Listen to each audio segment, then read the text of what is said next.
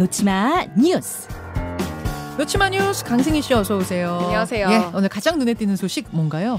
오늘 새벽 아시안컵 사우디전 명장면. 예, 사우디아라비아와 16강전 치렀고 우리가 정말 극적이라는 말로밖에는 설명이 안 될 정도로 네. 연장전 같고요. 결국 승부차기 가서 이겼습니다. 그렇습니다. 예.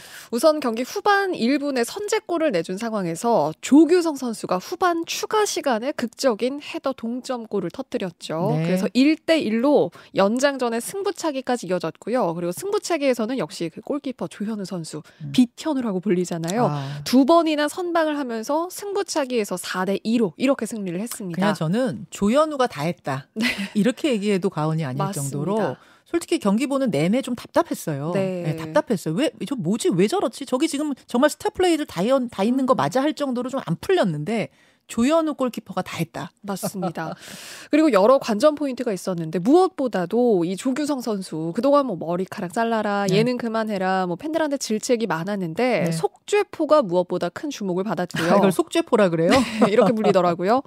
그리고 말씀하신 대로 골키퍼 조현우 선수가 그리고 사우디 감독을 조기 퇴장을 시켰습니다.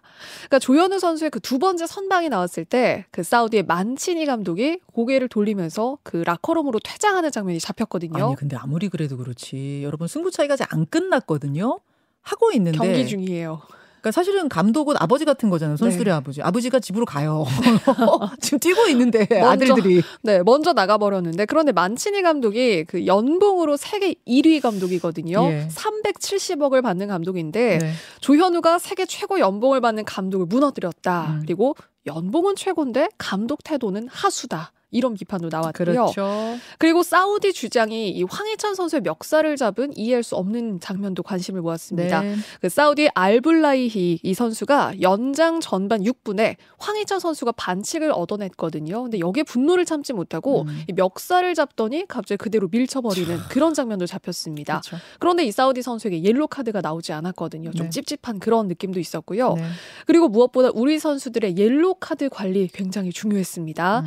조별리 그 3경기 동안 8명이 한 장씩 경고 8장을 받았는데 어제도 2장이 추가가 돼서 총 10장이거든요. 네. 한 명이 두 장을 받으면 그 출장 정지가 될 뻔했는데 많아도 골고루 한 명씩 받게 되면서 결장 선수 없이 이제 앞으로 8강 호주전을 치르게 됐습니다. 호주전이 언제죠? 어, 2월 3일이거든요. 토요일 자정 30분. 그러니까 10시 12시 30분에 열립니다. 예, 예. 우리 선수들 하여튼 마음의 부담을 덜게 됐어요. 어제 극적으로 이기면서 마음의 부담을 덜게 됐는데 어제가 아니고 오늘이네요. 오늘이요. 오늘 새벽이었으니까. 호주전까지 부디 부디 잘 띄워주길 바라고 뭐 띄워 잘 띄워주길 바라는 마음은 마음이고 지금까지 경기들을 좀 우리가 평가는 해봐야 되잖아요. 네. 복귀는 해봐야 되잖아요. 잠시 후에 카타르 현지에 있는 류청 편집장 연결하겠습니다. 현지에서 전문가들은 어떻게 바라보고 있는지 분석해 보죠. 다음으로 갑니다. 준 신용카드 잡아낸 한 형사의 촉. 무슨 일이 있었던 거예요? 어, 한 편의점의 모습인데요. 이 마스크를 쓰고 모자를 쓴 남성이 편의점으로 들어왔습니다. 예. 그리고는 담배 20갑 두 보루를 사서 나가요. 음흠. 그러더니 잠시 후에 다시 들어와서 또 한 보루를 사갑니다. 그런데 이번에도 나가는가 싶더니 또 다시 돌아와서 담배를 또 달라고 합니다. 어, 결제하려고 이번에 카드를 딱 꽂는 순간 예. 옆에 음료수를 사러 온 한 손님이 있었는데 이 손님이 카드를 낚아채서 결제를 못하게 막습니다. 뭡니까? 이 막은 손님이 알고 봤더니 18년차 현직 형사였어요. 아, 잠복해 있었던 거예요? 잠복은 아니고 우연히 이 상황을 포착을 한 건데요. 그러니까 어. 어떤 감이 있었던 겁니다. 예. 담배를 사려던 이 손님이 결제한 카드가 도난 카드다 이렇게 직감을 한 거예요. 도난 카드라는 는 생각을 어떻게 하게 된 거예요? 이게 과거에 이런 비슷한 사례들이 있었던 건데요. 보통 그 준 신용카드를 사용할 때그 네. 담배를 그 보루죄로 구입하는 어떤 사례 피해들이 있었던 겁니다. 음. 이 형사가 이거를 좀 알고 있다가 이번에도 틀림없이 뭔가 범죄로 얻은 신용카드다 이렇게 직감을 하고 음. 불심 검문을 하게 된 겁니다. 아, 그런데 실제로 대전역의 대합실에서 준 신용카드가 맞았어요. 그러니까 보루째 몇번 샀잖아요 네. 지금. 그러니까 이거는 뭔가 신- 주운 신용카드로 빨리 쟁여 놓고 네. 이걸 버리거나 뭐 이러려고 했- 했던 거다. 그렇습니다. 이렇게 본 거군요. 네. 그래서 형사에게 딱 걸린 뒤에 뭔가 좀 몸싸움이 이어지기도 했지만 어쨌든 경찰이 이 40대 남성을 사기 혐의로 현행범으로 체포를 할 수 있었고요. 음. 점유 이탈물 횡령 사기 혐의로 불구속 송치가 됐습니다. 와, 이 형사분의 경륜과 기지가 대단하네요. 네, 그렇게 예. 볼 수밖에 그래요. 없습니다. 하나 더 보죠.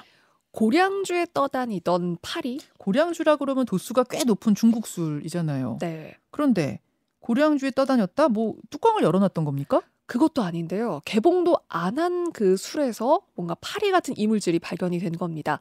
서울의 한 음식점을 찾았던 손님이 고량주를 주문을 했는데 네. 술병 안에 이물질이 있는 걸 발견을 했어요. 음. 근데 이 술이 굉장히 투명하잖아요. 네.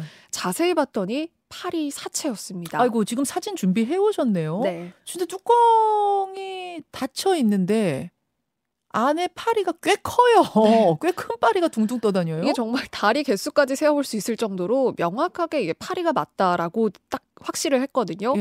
근데 이 고량주가 그 중국 현지 제조 공장에서 생산이 되는 거고 그리고 음. 국내 수입사를 통해서 유통이 되는 건데 이게 제조 공장 책임 당연히 있고요. 그리고 수입사도 이런 해썹 같은 엄격한 생산 관리 품질을 인증받는데 이렇게 홍보를 한 제품이거든요. 음. 개봉이 안 된 제품이 맞았고요. 네. 그래서 이번에 그 사실 그 중국에서는 특히 그 방류 논란이 있었잖아요. 맥주 맞아요. 공장에서.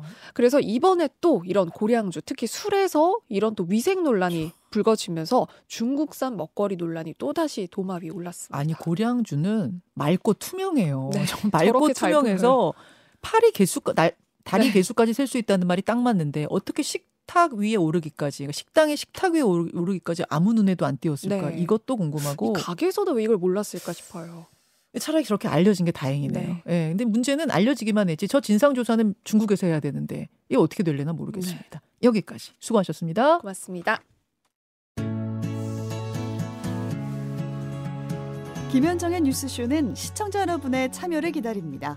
구독과 좋아요, 댓글 잊지 않으셨죠? 알림 설정을 해두시면 평일 아침 7시 20분 실시간 라이브도 참여하실 수 있습니다.